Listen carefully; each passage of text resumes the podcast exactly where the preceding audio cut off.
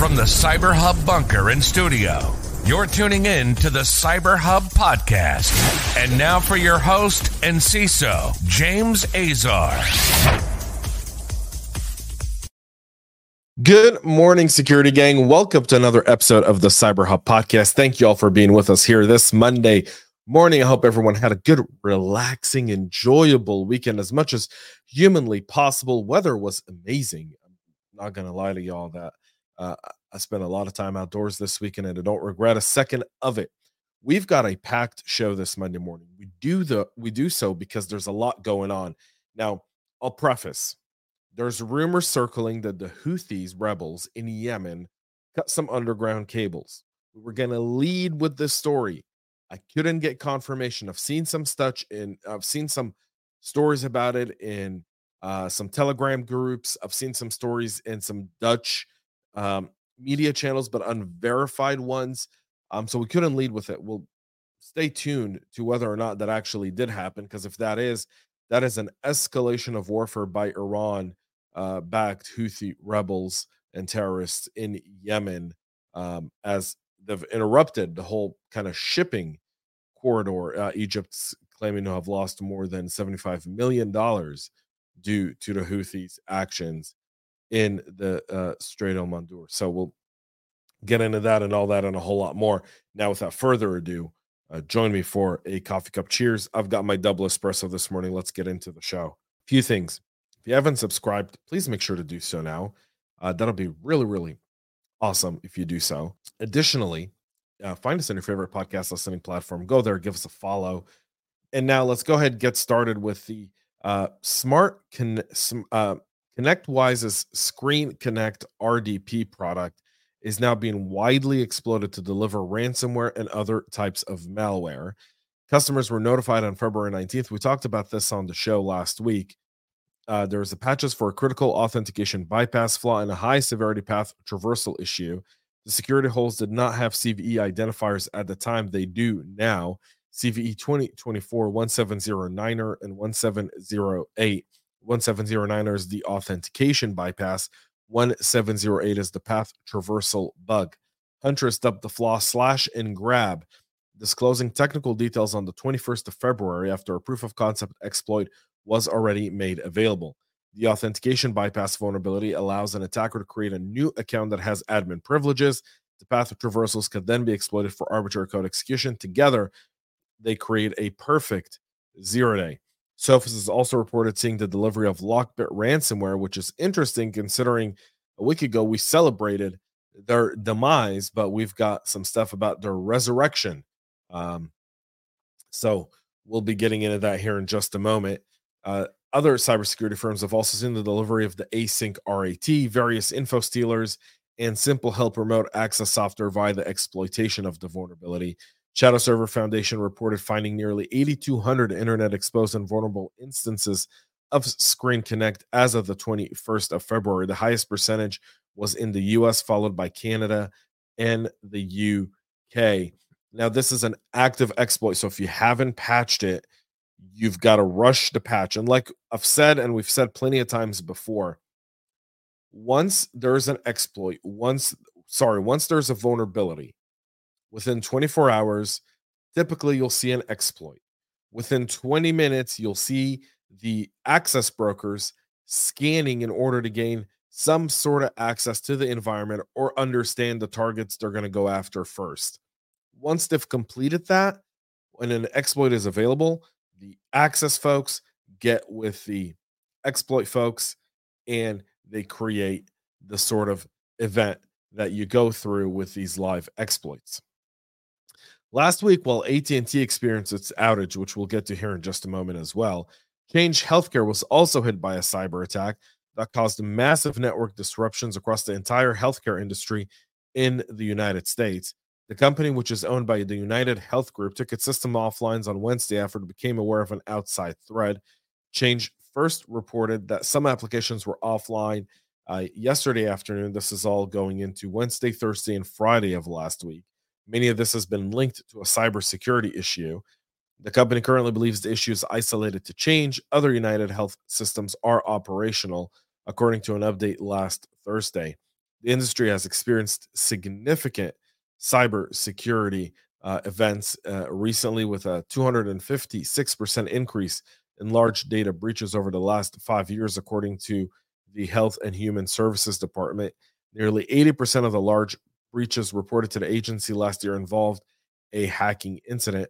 Regulators have raised the alarm about cyber in healthcare, obviously. The industry has already seen some major high profile attacks this year. Children's Hospital in Chicago was forced to go uh, take down its phone, email, and electronic health record system after being targeted by a group, Ardent Healthcare, and many, many others. Change on this end, though, has significant downstream impact simply because of its interconnectivity. Change, which was acquired by UnitedHealth Optum in 2022 after the, the DOJ failed to block the $13 billion deal. Regulators have argued that the purchase would allow UnitedHealth to mine data for billions of healthcare claims, including competing insurers that did not uh, become successful. Our neighbors up north, the Royal Canadian Mounted Police, Canada's national police force, is disclosing they recently fared a they recently they what I can't talk this Monday morning. They recently faced a cyber attack targeting its network. The federal body has started its criminal investigation into the matter in order to determine the scope of the breach. According to CBC, RCMP's chief security officer Paul L. Brown stated that the police force is managing a cyber event and cautioned employees to remain vigilant. The situation is evolving quickly. Their website was taken down and thrown a 404 not found. Requests were being redirected to an install PHP page, which does not exist all in all. Setup scripts such as install PHP are typically associated with fresh website installations, such as those using a CMS product like WordPress and Drupal, the latter appearing to be in use by the RCMP based on preliminary assessments.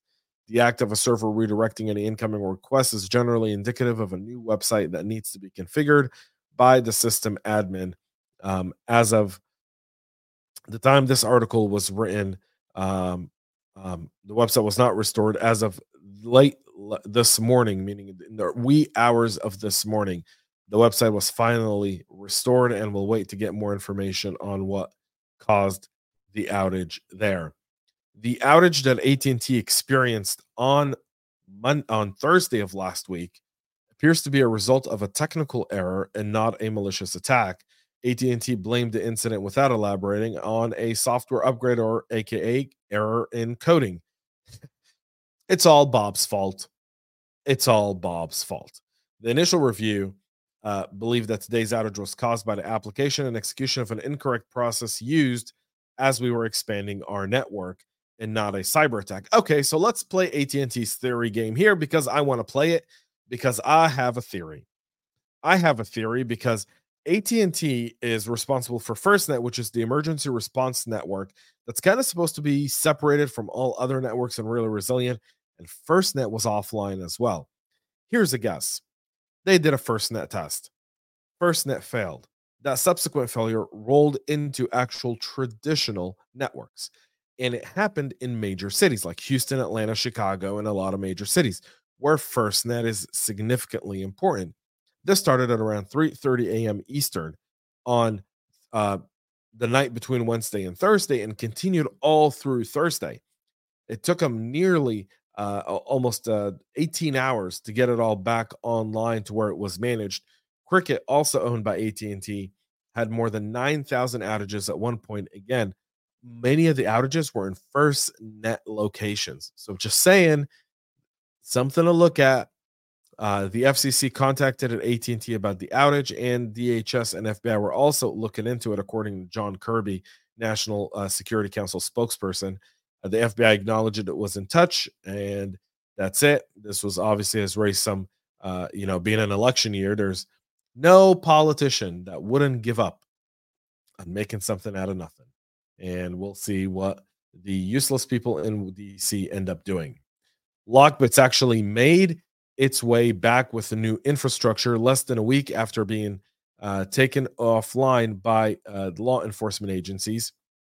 In a message under a mock up FBI leak, specifically to draw attention, the gang published a lengthy message about their negligence enabling the breach and the plan for operation going forward. Apparently, they you know, we're able to get the infrastructure and a few people, but really not the heads at the top of the snake. So the snake is now back and it's a little bit pissed. Uh, so LockBit is now back. They're providing details about the breach and how they're going to run the business to make infrastructure more difficult to hack. Immediately after the takedown, they've confirmed the breach, saying they lost only the servers running PHP and the backup systems with that PHP were untouched. This was in the back end of Operation Cronos. And like I said, people were getting a little uh, uh, on the law enforcement side in the UK, were getting a little uh, chatty there and, and cute with the way they were kind of taking over their sites and the stuff they were saying. The gang is now back at it. So LockBit, not gone. Don't write them off. They'll be back.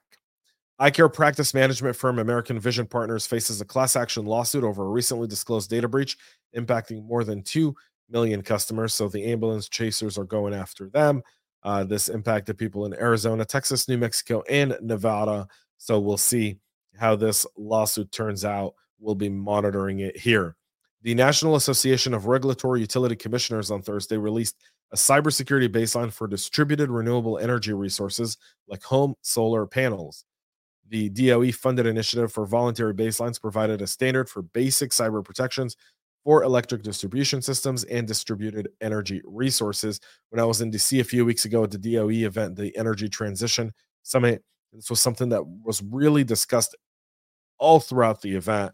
Uh, the idea of how do we defend these renewable and and more green energy resources something very interesting nonetheless the security standards which were kind of briefly looked into at the event uh, establish some sort of baseline we'll see how it's enforced and what will happen there and finally in malawi the government reportedly has suspended issuing passports for the past few weeks due to what appears to be a ransomware attack on the immigration service computer network President Lazarus uh, Chakwera said that attackers are demanding a ransom, but the Malawi government has no intention of paying as it refutes to appease criminals or negotiate with those who attack our country.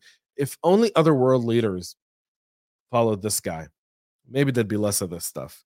And no details were uh, released over what's behind the attack. He anticipates that the immigration solution will be in place within the next three weeks and they'll be able to issue passports again and they're looking into hardening their cybersecurity. So there's that. Good job for the Malawi president saying we don't negotiate with terrorists. Kind of like that. Not going to lie. That's it for our show this morning. We'll be back tomorrow, 9 a.m. Eastern, with all the latest here on your cybersecurity. Go check out our Substack, jamesazard.substack.com. Also, follow us on your favorite podcast listening platform. Give us a like, share, and we see all your comments. Thank you all who are commenting on YouTube, Twitter, and everywhere else. Till then, have a great rest of your day, and most importantly, stay cyber safe. We love feedback, so make sure to connect with us on social media and subscribe to our podcast on your favorite podcast listening platform.